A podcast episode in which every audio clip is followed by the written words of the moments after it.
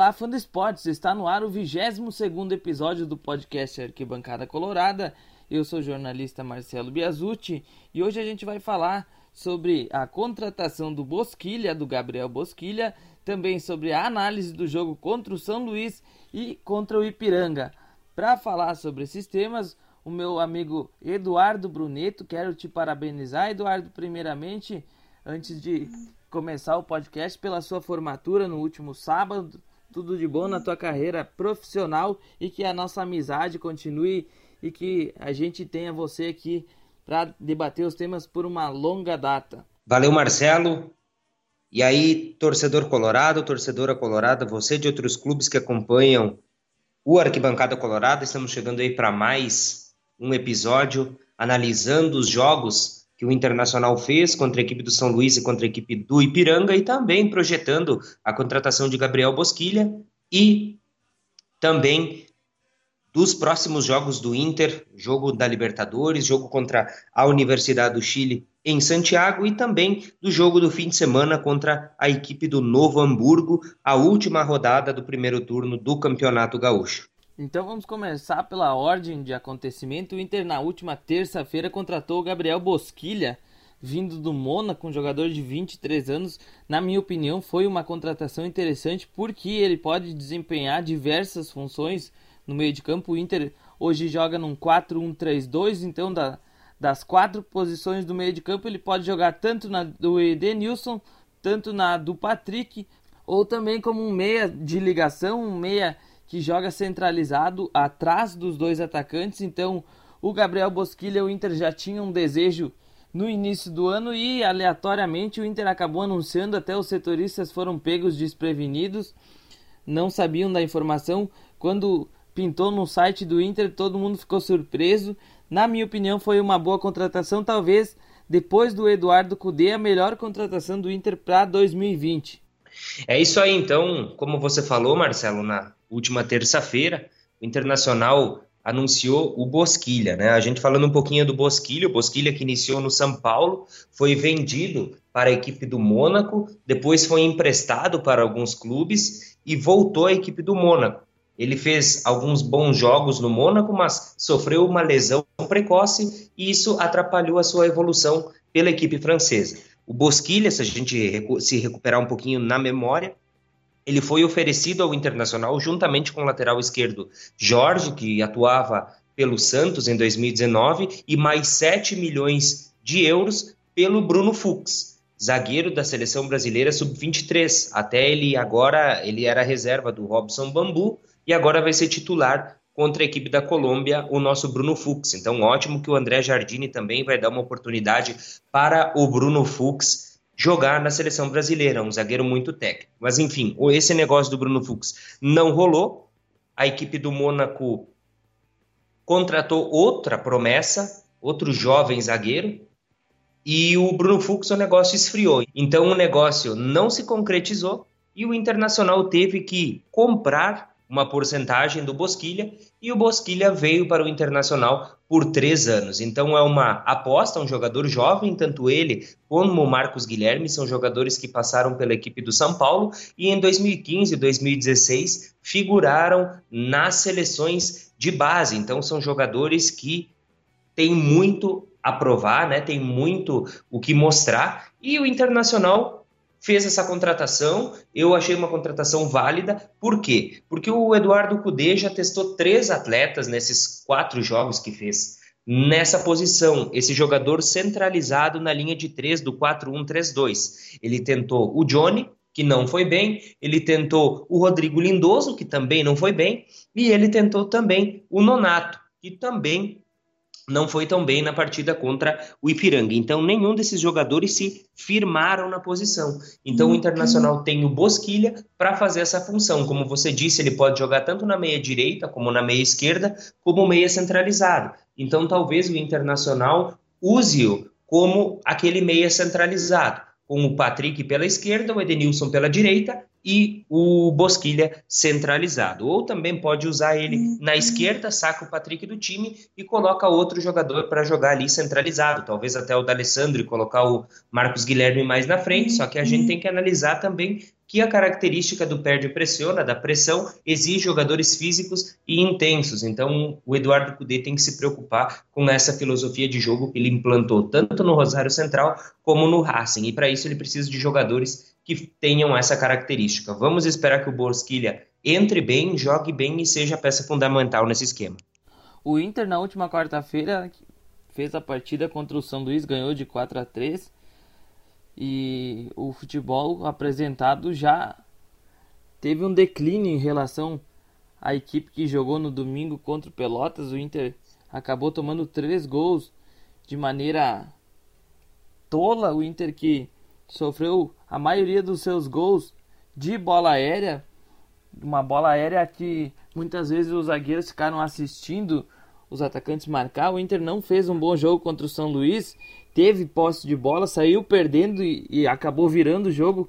Uma coisa que me agradou muito foi a, a postura do time após sair perdendo. O Inter não se afobou, buscou a, a partida, buscou o resultado com tranquilidade. O Inter que com o Dair ficou 16 meses sem virar uma partida, então o Eduardo Cudê no primeiro revés dele ele já acabou vencendo de virada, vencendo de virada após sair perdendo. Então, o Inter mostrou a cara do Cudê, um time que não vai desistir nunca da vitória, um time que joga com a bola e busca propor o jogo dentro e fora de casa.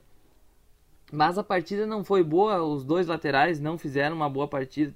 O Rodinei e o Moisés foram muito abaixo, até o Vitor Cuesta, a gente até estranhou porque o Vitor Cuesta é um jogador muito regular, então ele não costuma falhar da maneira que ele falhou em dois lances, ele acabou assistindo os gols. O Rodinei também no último gol, um cruzamento da esquerda, foi pego de surpresa nas costas dele, um, o, o jogador do São Luís acabou marcando o gol, então o Inter que deu muito espaço, pareceu o Inter desligado da partida, né, Eduardo? É, então nessa última quarta-feira, né, o Internacional jogou com a equipe do São Luís e saiu perdendo né, nos 26 segundos de jogo, então foi uma coisa bem estranha, né? No primeiro ataque, o jogador Musto teve a ideia de fazer um passe, um lançamento, errou, armou o ataque do São Luís e um cruzamento na direita de defesa do Internacional o jogador Michael fez um gol de cabeça, né? O Vitor Cuesta não conseguiu subir o suficiente e ele cabeceou e fez o primeiro gol da partida. O Internacional demorou uns 15, 16 minutos para reagir. E numa roubada de bola no típico estilo do Eduardo Cudê, de perde e pressiona, o Internacional tinha a posse de bola, porém o São Luís saiu jogando, perdeu a bola e o Thiago Galhardo, ele mesmo roubou a bola, deu uma arrancada, chegou até a entrada da grande área e de perna canhota descontou, fez o empate do Internacional 1 a 1. Aí o Internacional se acertou no jogo, depois de um cruzamento na área, o Patrick escorou para o meio da área e o Rodrigo Moledo finalizou de cabeça, virou o jogo e logo depois o Internacional sofreu um pênalti, o D'Alessandro sofreu um pênalti, ele mesmo bateu, bateu na direita do goleiro, o goleiro pulou para o seu lado esquerdo, né, porque o D'Alessandro geralmente costuma bater cruzado, dessa vez ele fez diferente, o Internacional fez o 3 a 1 Até aí eu achei que o Internacional ia ter uma vitória tranquila, eu achei que no segundo tempo o Internacional ia dar mais uma forçada, ia fazer mais uns dois, três gols, ia fazer... O jogo estava praticamente controlado pelo Inter, o Inter terminou com uma grande posse de bola o primeiro tempo. Já no segundo tempo, o Internacional perdeu para o São Luís. Se a gente for analisar, o São Luís fez dois gols de cabeça e o Internacional apenas um num contra-ataque que o Marcos Guilherme cruzou, o goleiro espalmou para o meio da área e o Edenilson estava ali para conferir o quarto gol do Internacional. Então, o São Luís fez novamente dois gols de cabeça, né? Principalmente o último foi preocupante porque a bola cruzou toda a área do Inter e de novo o Michael fez um gol de cabeça deslocando do goleiro, o Rodinei ficou vendido no lance, ele não conseguiu subir bem, né, não conseguiu afastar, e o Internacional tomou três gols da equipe do São Luís. É uma coisa terrível? Não, não é uma coisa terrível. O começo de temporada, o Internacional está começando a ter as ideias uh, de jogo, mas o Internacional tem que cuidar na bola aérea, porque o Internacional tomou quatro gols nesse Campeonato Gaúcho. Os quatro gols de bola aérea, então é uma coisa que o Inter tem que ter muita atenção. Porém, o Internacional teve domínio de todos os, os stats da partida, teve mais posse de bola, mais passes, tudo mais, foi merecida a vitória do Inter. E se tem alguma coisa que o Inter pode se apegar nessa próxima partida que a gente vai comentar contra o Ipiranga de Erechim, é que o Inter está invicto. O Inter de quatro jogos tem 10 pontos, três vitórias e um empate. E se o Internacional vencer no próximo sábado, às 4 horas, o jogo contra o Novo Hamburgo, o Internacional carimba a melhor campanha do primeiro turno do Gauchão e decide a semifinal e a final do turno em casa. Então, independente se o Grêmio vencer as suas duas partidas, o Internacional vencendo a partida contra o Novo Hamburgo, o Inter decide em casa o primeiro turno e já pode dar um passo muito grande para a conquista do gauchão que não vem desde 2016. Contra o Ipiranga, o Inter não fez uma boa partida, a partida disputada em Erechim no último sábado. O Inter finalizou muito pouco, finalizou apenas duas vezes, a melhor chance foi criada aos 11 minutos e uma boa triangulação do Galhardo com o Wendel que chegou no fundo e cruzou e o Marcos Guilherme acabou perdendo o gol sem goleiro.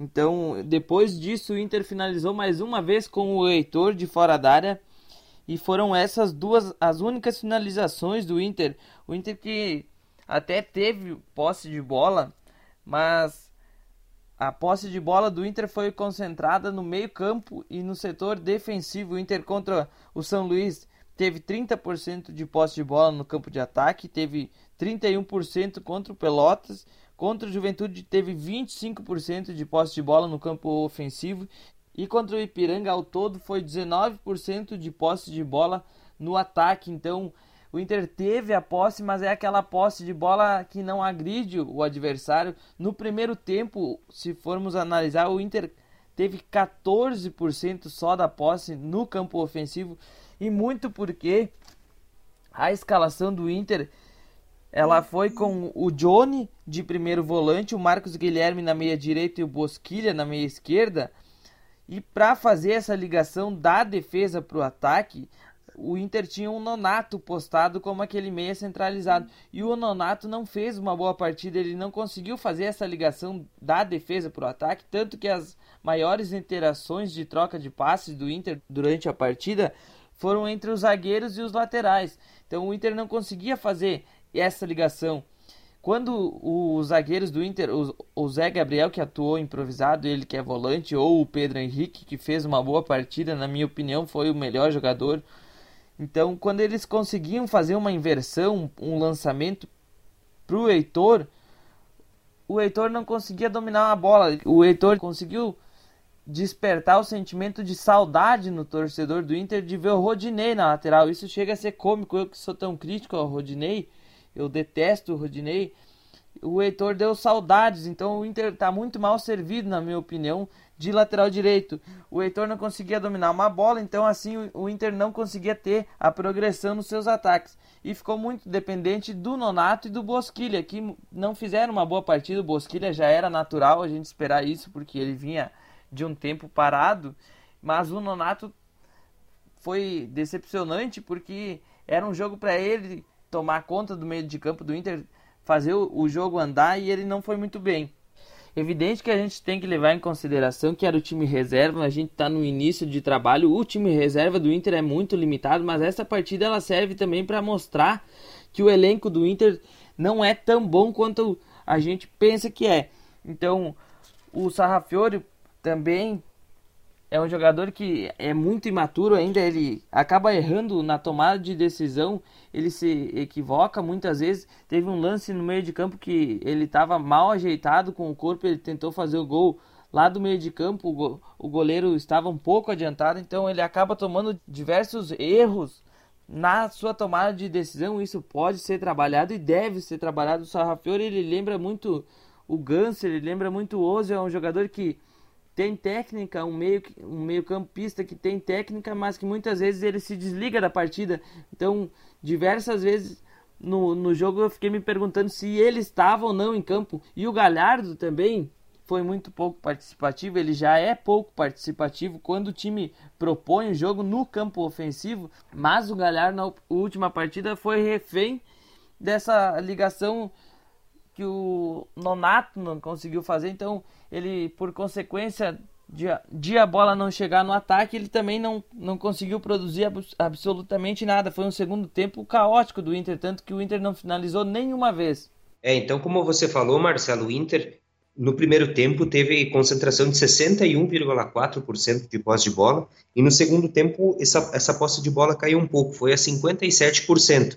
Então o Internacional terminou com a menor posse de bola das últimas quatro partidas, 59,62. Se a gente analisar, não é uma posse pequena, quase 60% de posse de bola.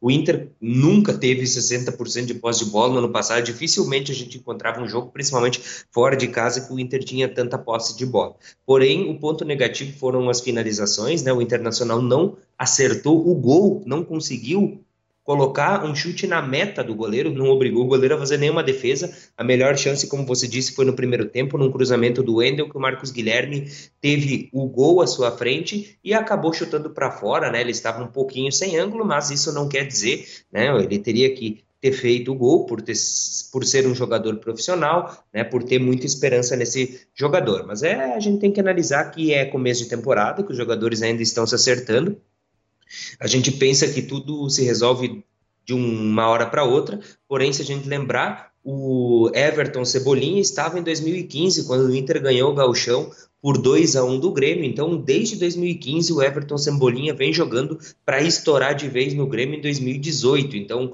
foram longínquos três anos até esse jogador que era chamado de fogo de palha, que era um novo Lincoln, né? Que a torcida não acreditava muito, mas ele calou a torcida. Então é com muita calma que os jogadores se lançam, né? Eles precisam de tempo para jogar, né? Para mostrar a sua qualidade.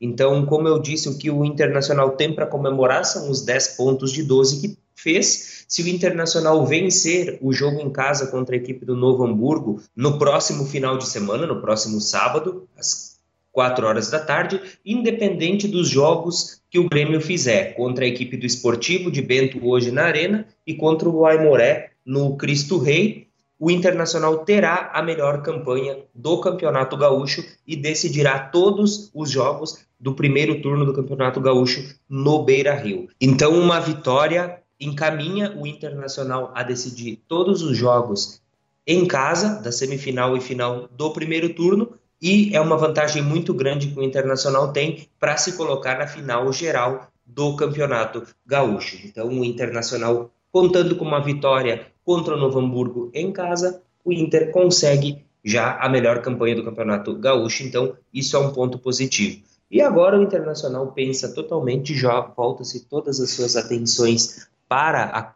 pré-Libertadores. O Internacional joga uh, amanhã, terça-feira, às 18 horas contra a Universidade do Chile, em Santiago, um clima de guerra né, no Chile. Comebol antecipou o jogo para que fosse jogado à luz do dia, né, às 18 horas, o jogo que era para ser às 19h15, e o Internacional vai com força total. O Rodinei tinha sentido uma lesão, né, mas não foi nada, foi apenas uma pancada, já está recuperado. Então, uma projeção de time para amanhã, a gente pode tentar já projetar, né, Marcelo?